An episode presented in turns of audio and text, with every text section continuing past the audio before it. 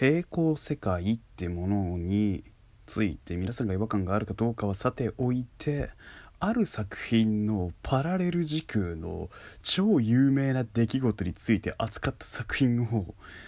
めちゃくちゃ喋りたくなったっていうだけの本当にマジで手癖全開で一回トークやりたいと思います。ってなわけで、サムネイルでやろがいくエイプリル松田の、もしよかったら聞いてください。やっていきたいと思います。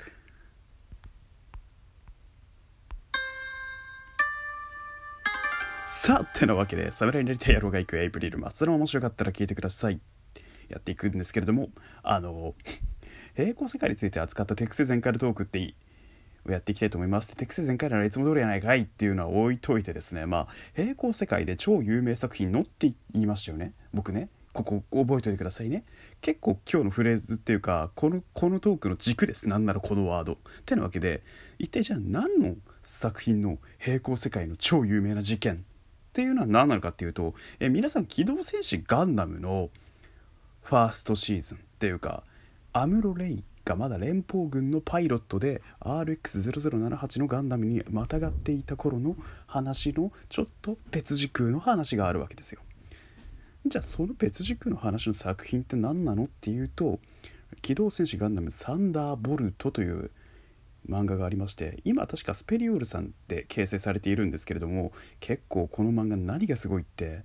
書き込み量がすごいのと大川原さんというガンダムの本当に世紀の、えー、最初の頃のアニメのね、えー、メカニックデザインとかされていて主に結構サンライズのロボアニメにも欠かせないような人物でして、えっと、勇者シリーズというロボアニメのメカニックデザインも参加していましたしボトムズも参加していましたし室の富の作品には絶対必ずこの人が必要てか日本のロボアニメの金字塔を作ったといっても一人ではないんじゃないかと言われてる一人がいまして。でその人とですね漫画家さんの太田邦康さんだったかな。が、えー、共同で書いている「機動戦士ガンダムサンダーボルト」っていう作品について今回お話をしていくんですけれどもまあでもお話じゃなくて話ですね話をしていくんですけれども、えー、この「サンダーボルト」という作品はですね一年戦争の別時空の話なので一切ガンダムを知らない僕私が見ても大丈夫なのって不安なそこのあなた大丈夫なんです。めちゃくちゃ大丈夫。だって一年戦争の顛末を話せば、えー、ジオンと連邦の構想があってコロニーに人を増やして地球の人口を減らして地球を地球温暖化っていうか地球を冷やしていこうよっていう主張をしているジジオン公国といやこのままでいいはずだとおっしゃってる連邦国家の人々の対立なわけでございますけれども一応その対立っていうところに軸を当てながらも、えー、サンダーボルトではですねじゃあ何をしているのかっていうとえ連邦軍パイロットイオ・フレミングはですね木星側のコロニーに生まれ育ちでまあ自分の家が大財閥でまあちょっと親の紹介というか身内の紹介で連邦軍に入隊することになりでまあ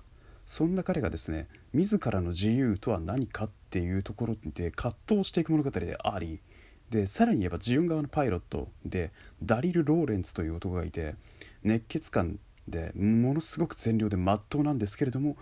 ただ彼には身体的な欠点がものすごく多いというハンディを抱えて生まれながら生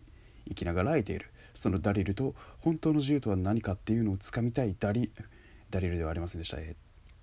イオ・フレミングの対立構想を描いているような第1部っていうところのセクションがありましてですね。まあ今回のトークではこの第1部について扱っていくわけなんですけれどもあのサンダーボルトはですね漫画版で見るのはもちろんいいんですけど僕としてはですねめちゃくちゃアニメで見てほしいんですよ。ってなんでかっていうとサンダーボルトのアニメの BGM っていうのはフリージャズっていうような音楽のジャンルを扱ってましてじゃあこのフリージャズって何なのよっていう話をすると、えー、タラタラやるわけではなくルーズに言ってるわけでもなくリバティそうつまり秩序ある自由っていうものについてそこに軸をフォーカスした場合のフリージャズっていうわけなのでございます。まあ、概念としてはこんなものなんですけれども結構ガンダムのアニメの BGM っていうものはシンフォニックなものだったりロックテイストのものだったりっていうのは今まであったんですけれどもなかなかねサイケディックな風変わりな音の動き方をしたりとかで電子音がゴリゴリの中純粋に楽器の音だけで聴けるフリージャズっていうものを BGM に追加したりとかしていて作品としてはものすごくこの BGM の工夫っていったところが見やすくてで結構日本で有名なジャズプレイヤーさんの菊池成吉さんという方が参加されているんですね。でこの菊池成吉さんの独特なサウンドとですねそのサンダーボルトのこの異様なまでの宇宙空間の描写がマッチするんですよこれが。すごく合うんです。でサンダーボルトの世界ではですねいきなり宇宙で雷撃がバリバリって走ったりする、えーと、ビーム砲で切りビーム砲の光がなんかすごく雷撃のように見えていたりとかそういうなんか光の表現っていうものはアニメーション独自の光の表現だったりとかっていうのもすごいですしガンダムならではのあのモビルスーツ同士のドッグファイトっていうところも見どころがありますし何よりこのガンダムのそのの命への扱い方っていうのも本家リスペクトしているようなところがあったりとかそのイオ・フレミングの目的っていうのは完全に連邦軍の軍人として一年戦争を全うすることではなく自らの自由をつかむための本当の己とは何かっていうのと束縛され自分がねと自分が囚われているしがらみからの解放ってところがテーマなんですよ。彼は彼が先ほど言ったように家がお金がすごくある家で、まあ、それこそ人間関係っていうわけではなく彼の住んでるコロニーの復興ってところに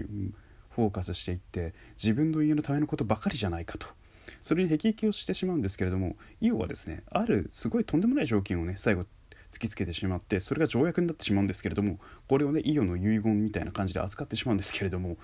まあこれがまたまたすごいこう突飛なシーンだったりとかサンダーボルトはですねセリフ回しがものすごくかっこいいのと、まあ、メカニックデザインについて言うことはないんですけれどメカニックデザインについてはちょっとまあ個人のそこはもうあれがいろんなちょっとしがらみとかあのしがらみつうかこだわりですね、まあ、こだわりはあったりするでしょうし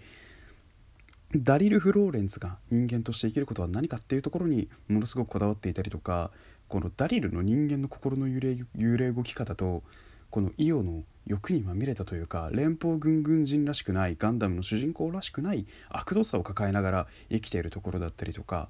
っていうところにものすごくフォーカスしていただければなって思います。皆さんももしよかったら覚えてください。機動戦士ガンダムサンダーボルト。ガンダムを知らないそこのあなたもこれが入り口ならひょっとしたらのめり込めるかもしれないです。てなわけでここいらで終わろうと思います。以上お相手はエイプリルマスでしたそれじゃあバイバイ。